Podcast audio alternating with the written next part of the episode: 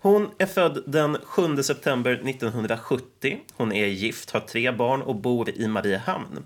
År 2005 blev hon invald i lagtinget. Sedan dess har hon arbetat politiskt, oftast som minister. Först som utbildnings och kulturminister 2005 till 2007 och sen som lantråd 2011 till 2015 och som näringsminister, näringsminister och miljöminister och vice lantråd 2015 till idag. Välkommen till studion, Camilla Gunnar. Tack. I lagtingsvalet 2011 så slog du åländskt rekord. Då var det med 841 röster. 2015 så fick du 809 röster och låg också i topp. Hur tror du att det går i år? Oj, ja, det får man se. Eh, jag har ju som, som du hör varit med ett tag och vid varje val är jag lika överraskad och lika hedrad av att eh, väljarna har visat mig ett sådant förtroende. Och eh, vi får se hur det går den här gången, men jag hoppas att väljarna har sett under de här åren vad jag har gjort och vad jag går för. I alla fall så tror jag att de vet vad de får vid det här laget. Socialdemokraterna har ju en uppställning med betydligt färre kandidater i det här valet. Har det varit svårt att locka kandidater eller har ni gått in för en annan strategi? Vi har gått in för en annan strategi, för vi har under den här mandatperioden talat om en, den nya vallagen och vi stödde att man skulle få, partierna maximalt skulle ställa upp 45 kandidater. Det är liksom tillräckligt. Vi har 30 platser i Ålands lagting, sen kommer det eventuellt sju till när man bildar regering. Så det räcker mycket väl med att ha ett mindre antal. Så vi satsar på att gå in för ett kvalitetslista med jämnt, alltså lika många män och kvinnor. Då så, då tänkte vi gå in på det första ämnesblocket, nämligen självstyrelsen. Eh, den ska utvecklas genom ett uthålligt och respektfullt samarbete, står det i ert valprogram. Eh, var inte de åländska folkvalda och eh, tjänstemännen uthålliga och respektfulla här i den förhandling vi har bakom oss? Jo, absolut. Man ska dock inte underskatta att det här är processer som tar väldigt lång tid att få en ny självstyrelselag. Plus att när det här arbetet sattes igång så man, valde man att gå en lite annorlunda väg än vad man har historiskt gjort. Nämligen att man satt inte i ett slutet rum med tjänstemän och sakkunniga och skrev paragrafer, utan man valde att ha ett brett parlamentariskt arbete med medlemmar från Ålands lagting och Finlands riksdag. Och utfallet av det så blev att arbetet blev kanske svårare än tidigare, men dock kanske ändå mer parlamentariskt förankrat. Sen när ministerierna kom in i bilden så blev det andra tongångar. Och, eh, och, och det arbetet att ta in ministerierna borde man kanske ha gjort tidigare för att underlätta arbetet så här på slutrakan. Mm. Eh, det kommer nu krävas vidare insatser i den här frågan. Vad vill Socialdemokraterna få ut av en ny självstyrelselag? No, vi vill nog, vi stöder det arbete som är arbetat fram så här långt. Eh, det är betydande förbättringar, betydande moderniseringar. Det är också ett nytt ekonomiskt system. Och det är faktiskt det system som Socialdemokraterna i tiden presenterade genom, som hette då egna pengar i börsen. Det bygger mera på en kopplingen mellan en aktiv och framgångsrik näringspolitik och vad vi faktiskt kommer att få se för resurser till samhället. Men är det att säkra den här ökade grundfinansieringen då på 10 miljoner euro som är målet för Socialdemokraterna eller är det att eh, få en ännu eh, större bestämmande rätt till att ta över behörigheter? Eh, vi, kom, vi, eh, vi stöder det att vi ska ha en, en, en, höjning på 10 miljoner. Det är helt rimligt. Vi har argumenterat för det i åratal, att den åländska befolkningen har ökat så pass mycket att vi har rätt och behov av en resurs till i form av klumpsumma. Så att det, det kommer vi att stödja. Men vi vill inte heller börja öppna processen på nytt fullt ut, utan nu ska man fokusera. Det är den sista pushen som ska göras och sen har vi en ny självstyrelselag. Du eh, ställde ju upp i EU-valet och fick 11,5 procent av de åländska rösterna. Anton Nilsson fick 68,8 procent av rösterna. Eh, handen på hjärtat, hur besviken är du över utgången? Ja, jag är nog lite besviken. Jag trodde att, att eh, kanske det skulle se ut på ett lite annat sätt. Jag tyckte jag fick så fint, fin uppbackning i valet och, och liksom så goda kommentarer. Många kommentarer var av den slaget att dig kan vi inte skicka till EU för du behövs ju här på Åland. Så jag hoppas att de rösterna kommer igen nu i den 20 oktober. Eh, vad ser du som den största politiska besvikelsen under den här mandatperioden? Politiska besvikelsen? Ja, jag, jag, tycker att det har varit lite motigt med kommunreformen. Det eh, kommunernas agerande i frågan eh, oppositionens starka arbete för att arbeta för att kommuner ska säga nej. Det hade varit bättre i en fråga där alla i lagtinget med handen på hjärtat och uppriktigt vet att en kommunreform är helt nödvändig. Så att det, det har varit kanske onödigt motigt och jag tycker man i de här frågorna också ska, ska fråga sig själv som, som politiker att, att har man drivit det på ett effektivast möjliga sättet? Borde man ha gett det mera tid? Borde man ha arbetat mera med förankring och, förankring och fördjupning ute i, i kommunerna? Då så har det blivit dags att gå över på nästa block. Precis, då blir det ju att vi ska prata om ekonomi. Och den åländska ekonomin är ju stark och livskraftig. Det skriver ni i ert valprogram i alla fall. Men tjänsterna till småföretagare ska förbättras. Vilka tjänster är det då som ni åsyftar? Ja, no, småföretag, egentligen så kan man väl säga att näringslivet är ett, men småföretagen har en annat behov än, än kanske de större, den större av att ha ett effektivt hjälp och stöd, både i uppstart men också sen under, under kanske de första åren för att, för att kunna fatta korrekta beslut och känna att man har stöd i att, att kunna blomstra. Företag och affärer ska göras miljölönsamt, står det i valprogrammet också. Vad, vad innefattar det? Ja, det här ordet miljönsamhet är någonting som jag själv har uppfunnit. Och det är för att eh, jag har under min tid som närings och miljöminister väldigt starkt har velat koppla lönsamhet i affärer till miljö och klimat. Och jag menar då att vi måste börja tänka så att all lönsamhet i våra företag måste göras på ett miljönsamt sätt. Det vill säga inte skada miljön och klimatet utan göras i harmoni med miljön och klimatet. Har du något exempel på hur det konkret skulle kunna gå till? Ja, vi har sett väldigt många exempel på miljönsamma eh, företag och eh, också miljönsamma investeringar under den här mandatperioden. Flera företag som, som investerar för att minska sina elkostnader, sina vattenkostnader och så vidare. Så att eh, jag hoppas att det här tankesättet ändå har nått fram. Ni vill ju att eh, pengar tjänas på ett sätt som sätter stopp för klimatkrisen som du sammanfattar det här. Innebär det slutet för våra stora önska åländska business som spel, tobak och taxfreehandel? Eh, nej, det tycker jag inte. Men däremot så, så måste man börja fundera vad som är, eh, vad som är mer lönsamt och miljönsamt. Alltså tanken är ju det, är ju det med, med rederierna och sjöfarten framför allt som är en väldigt stor utmaning om Åland ska bli ett hållbart samhälle. Och där är det oerhört viktigt att branschen arbetar fram mera hållbara lösningar och också går över till andra drivmedel. Ni vill stötta hållbara framtidsbranscher, innovation och forskning. Men vad är ert besked till turistföretagarna som idag sliter för att få lönsamhet i sina stugbyar och anläggningar och försöker locka hit folk till Åland? Ja, turismen, turismen måste fortsätta som en, som en basnäring och vi har försökt implementera turismen som en, som en otroligt viktig näring för Åland just för att ha butiker och sånt öppet också året runt. Åland är inte Gotland i den bemärkelse att allt stänger i augusti utan vi har faktiskt ett livskraftigt turismliv året runt. Men jag tror man ska jobba mer med de här gästhamnarna som vi har gjort nu. Man ska jobba mer med vandringslederna som vi har gjort nu, med mera kanotturister, naturturism. Där har Åland ännu mycket att, att utveckla. Men ni nämner ingenstans i valprogrammet om turismen? Ja, det kanske vi inte gör, men, men eh, man kan inte nämna allt. Det, bryr, det betyder inte att vi inte värnar turismen och ser den som en viktig framtidsnäring. Men den är underprioriterad ändå? Nej, det tycker jag inte.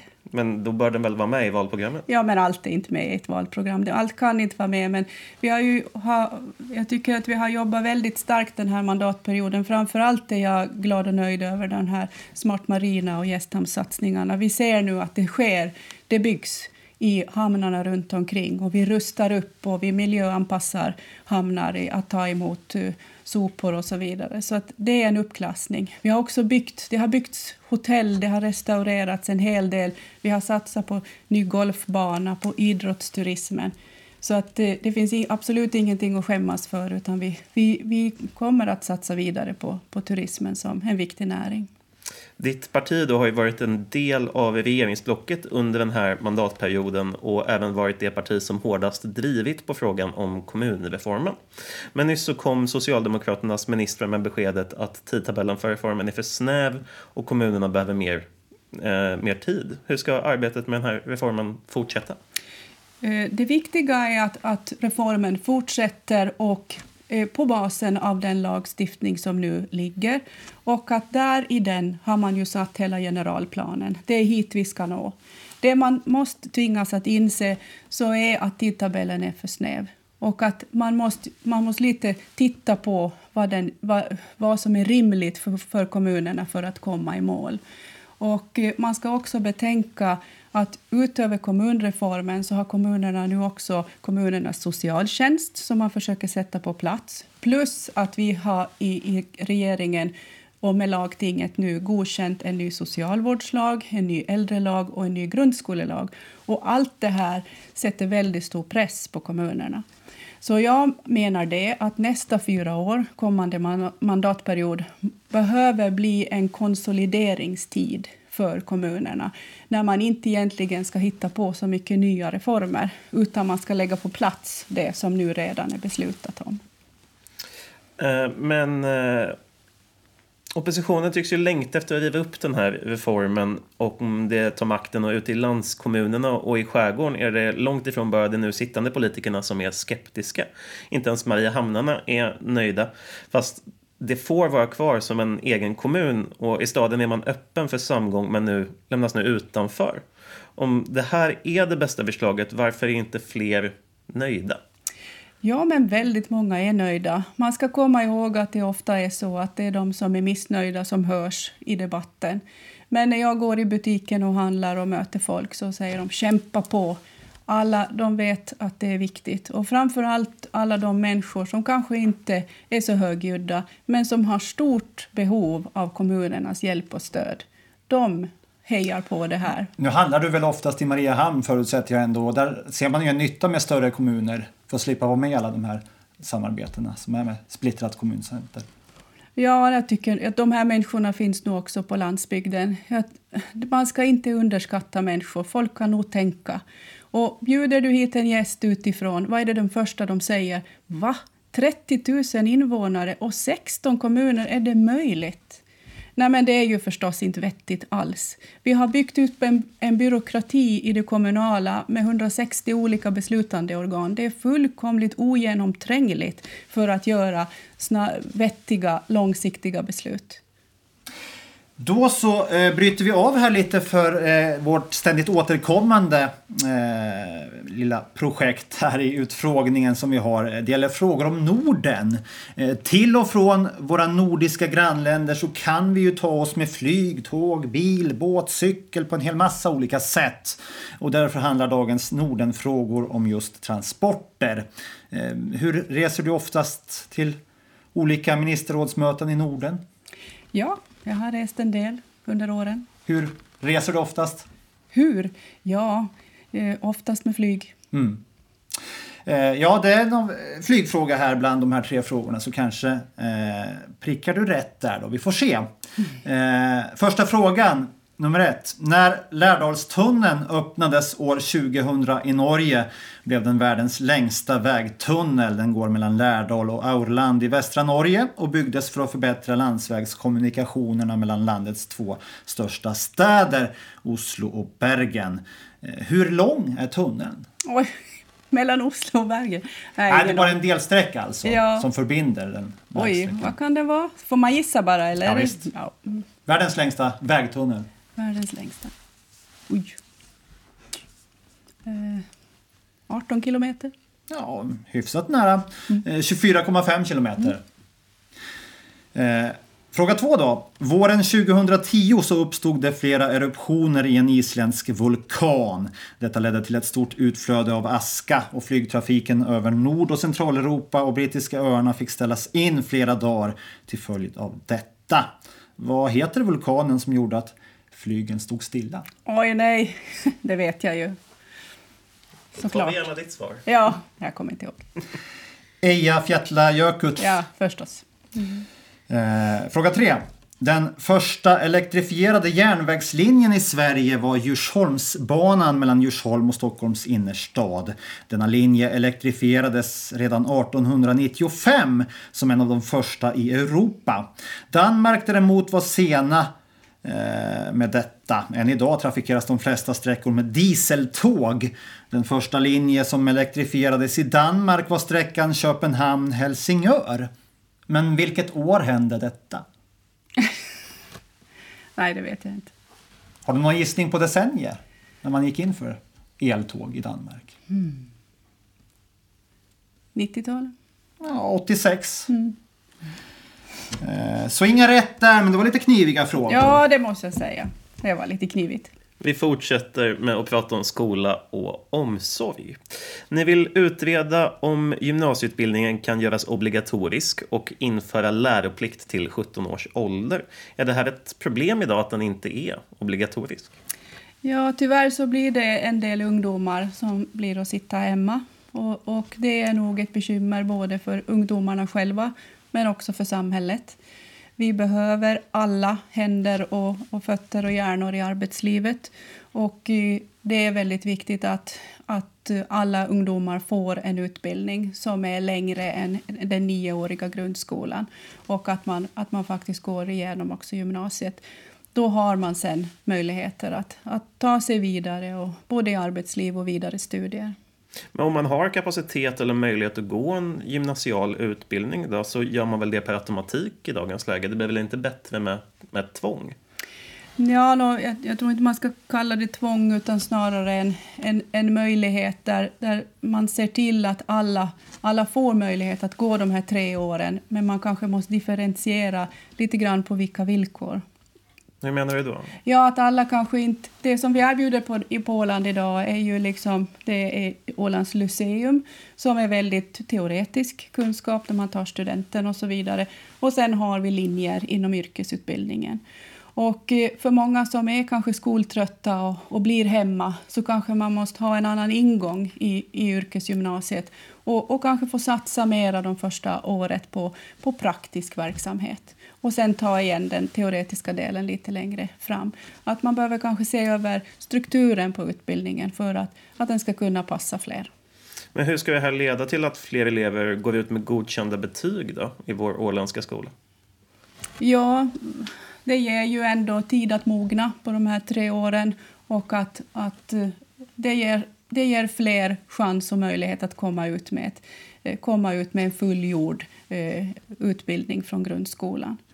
Så att eh, vi ska i det här skedet titta på det här. Man, man jobbar med motsvarande fråga i Finland idag.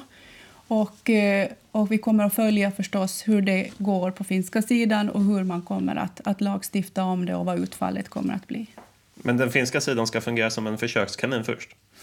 Ja, jag tycker nog att för vår del är vi beredda att, att jobba vidare med det här men det kräver ju en del studier och förberedelser och, och titta på kostnader och eventuellt förändringar i lagstiftning och sånt.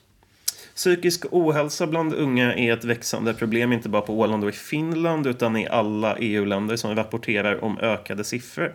I Sverige har man nyligen rott i land en stor studie ledd av Folkhälsomyndigheten för att ta reda på varför. Och svaret är större individuella krav i skolan, något alla elever då inte klarar av och ökade krav från arbetslivet. Till att börja med, hur ser du på psykisk ohälsa bland unga på Åland? Det är definitivt ett problem och det kan också hänga samman med det här att vi har en grupp ungdomar som, som blir hemma och som sen blir svåra att, att, att få med i, i, i arbetslivet eller i, i utbildning. Och, eh, det är som analysen säger, det är väldigt stor press på ungdomar idag. Eh, väldigt mycket prestation och eh, eh väldigt mycket krav Eh, plus att man, man lever mer och mindre med sin mobiltelefon, vilket vi heller inte ännu idag riktigt forskningsmässigt har klart för oss vad det, vad det innebär för, för, för människans hjärna och kropp som egentligen är, är kanske skapad för ett, för ett, annat, en annan, ett annat liv. Vilka satsningar är ni beredda på att göra på ungas hälsa? Vi är beredda att, att både stärka eh, förstås den psykiatriska vården men, men det är ju egentligen dit man hoppas att ingen ska behöva komma. Utan det är ju de här förebyggande insatserna. Att, att uh, få människor att, att komma upp ur sängen på morgnarna, ha ett sammanhang att vara i, känna liksom gemenskap och stöttning av andra. Eh, den här regeringen har ju etablerat vissa verksamheter, Boost till exempel. Eh, det är möjligt att det är otillräckligt ännu, att man måste göra ytterligare andra, andra projekt. Då byter vi ämne. Mm. Eh, går in på miljö och hållbarhet. Eh, står människan bakom klimatförändringarna? Tyvärr gör vi ju det. Och det har vi, någon, har vi vetat om eh, med vårt sätt att leva och konsumera och, och använda, bränna upp fossila bränslen. Det har vi vetat sedan forskarna sagt sedan 80-talet. Så att uh, man kan nog säga att det är en väldigt fördröjd reaktion som nu kommer. Men nu kommer den ju med all kraft. Både bland människor, bland ungdomar, alla de som protesterar på, på gator och torg.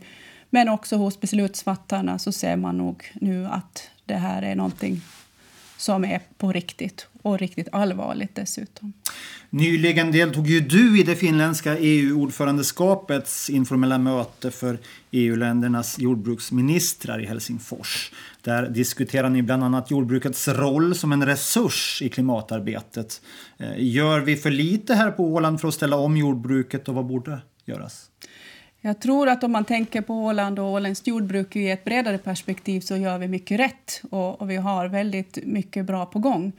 Uh, och, och, men att, och vi har också väldigt goda förutsättningar på Åland. Vi har mycket ekologisk mark, mycket mer än många grannländer. Vi har mycket naturbeten. Så att i mångt och mycket är, är Åland, ligger Åland bra till och, och till och med en föregångare. Och jag tror att jord och skogsbrukarna, men även fiskare och andra som är mycket ute i naturen, kanske är våra viktigaste planetskötare eftersom de, de vistas i naturen dagligen. De har redskap och instrument att hjälpa till. För jord och skog är ju oerhört viktiga för att binda kol. Och, och där kan jordbrukarkåren göra mycket. Eh, kortrutten, ja, den har ju varit en fråga där Socialdemokraterna inte riktigt lyckats ha enad front under den här mandatperioden. Det är en färjetrafik som utgår från fortsatt bilåkande. Degerby blir en plats där man passerar med bil och inte en knutpunkt med färjanlöp. Och för de boende i södra skärgården innebär det här två färjor och två lastnings och lossningsprocedurer istället för en som rimligen äter upp tidsinbesparingen med det kortare färjpasset som dessutom kräver nya ingrepp i miljön. Hur övertygad är du om att det här är den bästa lösningen? Ja, jag har ju jobbat med de här frågorna i GET väldigt, väldigt länge. Och eh, jag var med också eh, när man satt och gjorde inbesparingar i skärgårdstrafiken. Det var varenda budget så skulle man dra in turer och man skulle försämra trafiken till skärgården till förstås skärgårdsbornas stora, eh, stora kritik och, och, och missbelåtenhet. Och jag vill inte att vi ska hamna igen, nu när ekonomin igen ser ut att bli lite turbulent, hamna i den situationen att vi igen ska sitta med de här inbesparingarna. Så att därför har ju lagtinget och regeringen sökt mera strukturella förändringar som på lång sikt tar ner kostnaderna för skärgårdstrafiken, gör den mer stabil, mera koldioxidneutral och som dessutom gör färjpassen kortare. Nu har vi en färja från Kökar som kör runt hela Fögle. Jag är själv uppvuxen med så kallad kortrutt där man åker ett litet färgpass mellan Lappo och Torsholm och sen kör man bil och så vidare liksom till finska sidan. Och det här har ju funkat mycket, mycket bättre än att sitta på de där eh, tidigare gamla mjölkbåtarna som tog i land i varenda hamn. Eh, har ni låst fast er för hårt i kortrutsbygget eller kan ni ändra ståndpunkt nu när allt fler röster höjs för en tunnel? Ja, förstås måste man ju vara lite flexibel i de här diskussionerna och, och också kanske eh, fundera över hur otroligt viktigt det är att ha mera breda majoriteter när man går in för sådana här stora projekt. Men jag som har suttit med både Centern och nu då med Liberalerna så, så har ju haft ändå en tanke om att Centern som har varit med och planerat hela det här västra östra Fögle plötsligt när man kommer i opposition så, så släpper man allt. Och nu är det löften om allt åt alla. Man ska ha tunnel, man ska ha dessutom en bro över Prästesund och man ska ha kvar Hummelviks färgfäste. Nej, det går inte. Man kan inte lova allt åt alla. Man ska komma ihåg att det här var satsningar för att få ner driftskostnaderna för trafiken. Och det är fortfarande den utgångspunkten som ska gälla, tycker jag, i, i den, de satsningar man gör. Eh, minister Nina Fällman sa igår, tror jag, det vore konstigt om man har sagt en sak en gång och inte fick ändra sig när nya fakta framkommer. Gäller inte det Centern då? Ja, men lite ryggrad måste man ju kunna visa om man ska vara ett, ett statsbärande parti. Och, och vi har tagit som slogan i det här valet att vi håller linjen. För att tycka om det eller inte tycka om det, men det här är faktiskt en väldigt genomtänkt satsning och den skadar inte miljön som man har drivit en opinion kring att det skulle göra. Det, jag ser så fram emot det här fartyget. Det blir det mest moderna i världen och det är liksom ett, ett, en elhybridfärja. Om det är någonting skärgårdstrafiken behöver som nummer ett är nya fartyg. Jag var också med förra mandatperioden när vi hade en färdigritad båt som man kunde ha beställt redan då och haft ute till havs redan nu. Det är väldigt illa när man i varje regeringsbyte ska riva sönder det som de tidigare har gjort. Det läcker ut så mycket resurser, så mycket kraft, så mycket glädje hos tjänstemännen, så mycket pengar. Det är förfärligt. Man måste vara mer långsiktig. Eh, om Centern blir största parti efter valet, tror du att de ger bort lantrådsposten till dig ännu en gång? Ja, det tror jag ju inte att de gör. det var ju en, en ganska unik situation som hände då. Eh, Centern själv hade ingen lantrådskandidat. Eh, jag var en väldigt stark kandidat i valet och, och gjorde ett, ett, väldigt bra val. Eh, plus att, att eh, jag tror att Centern ändå såg att jag hade de kvaliteter som ett lantråd behöver ha.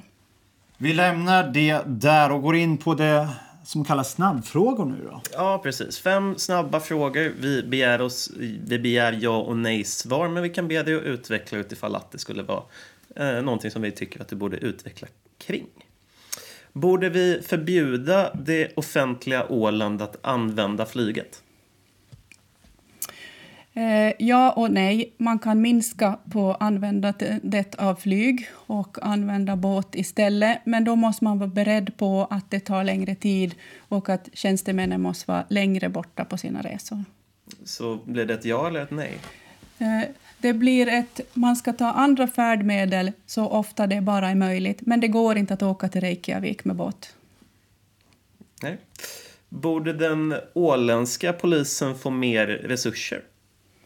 Den åländska polisen har goda resurser. Eh, Men nu var det ju ja eller nej vi var ute efter. ja, alltså... Mm, eh, ja, eh, jag tycker att polisen på Åland har goda resurser. Så jag skulle prioritera hälso och sjukvård och annat istället. Ett nej alltså. Så ett nej. Mm. Borde lagen om hemvårdsstöd ändras så att vårdnadshavarna delar helt lika på föräldraledigheten? Ja. Borde vi sänka promillegränsen på Åland? Ja. Varför då? Nå, dels har lagtinget varit på promillemiddag och vet hur mycket man kan dricka alkohol och ändå klara sig med 0,5. Och det är ganska stora mängder. Jag tror varken du eller jag skulle vilja köra bil efter att ha och, och, och veta att det här, ändå, det här är ändå tillåtet enligt lagen. Borde vi införa kvotering i bolagsstyrelser i jakt på jämställdhet? Ja, det närmar sig den punkten. Därför att man har gett så mycket tid att det här ska skötas eh, av frivillig kraft och vi ser ingen utveckling. Så det närmar sig en sån sånt läge att man måste lagstifta. Och i de länder som har gjort det så har man positiva erfarenheter. Det blir det som får avsluta vår partiledarutfrågning av Camilla Gunell här på Ålands Radio Åland idag 91,3. Tack för att du kom hit. Tack för, för att jag fick komma.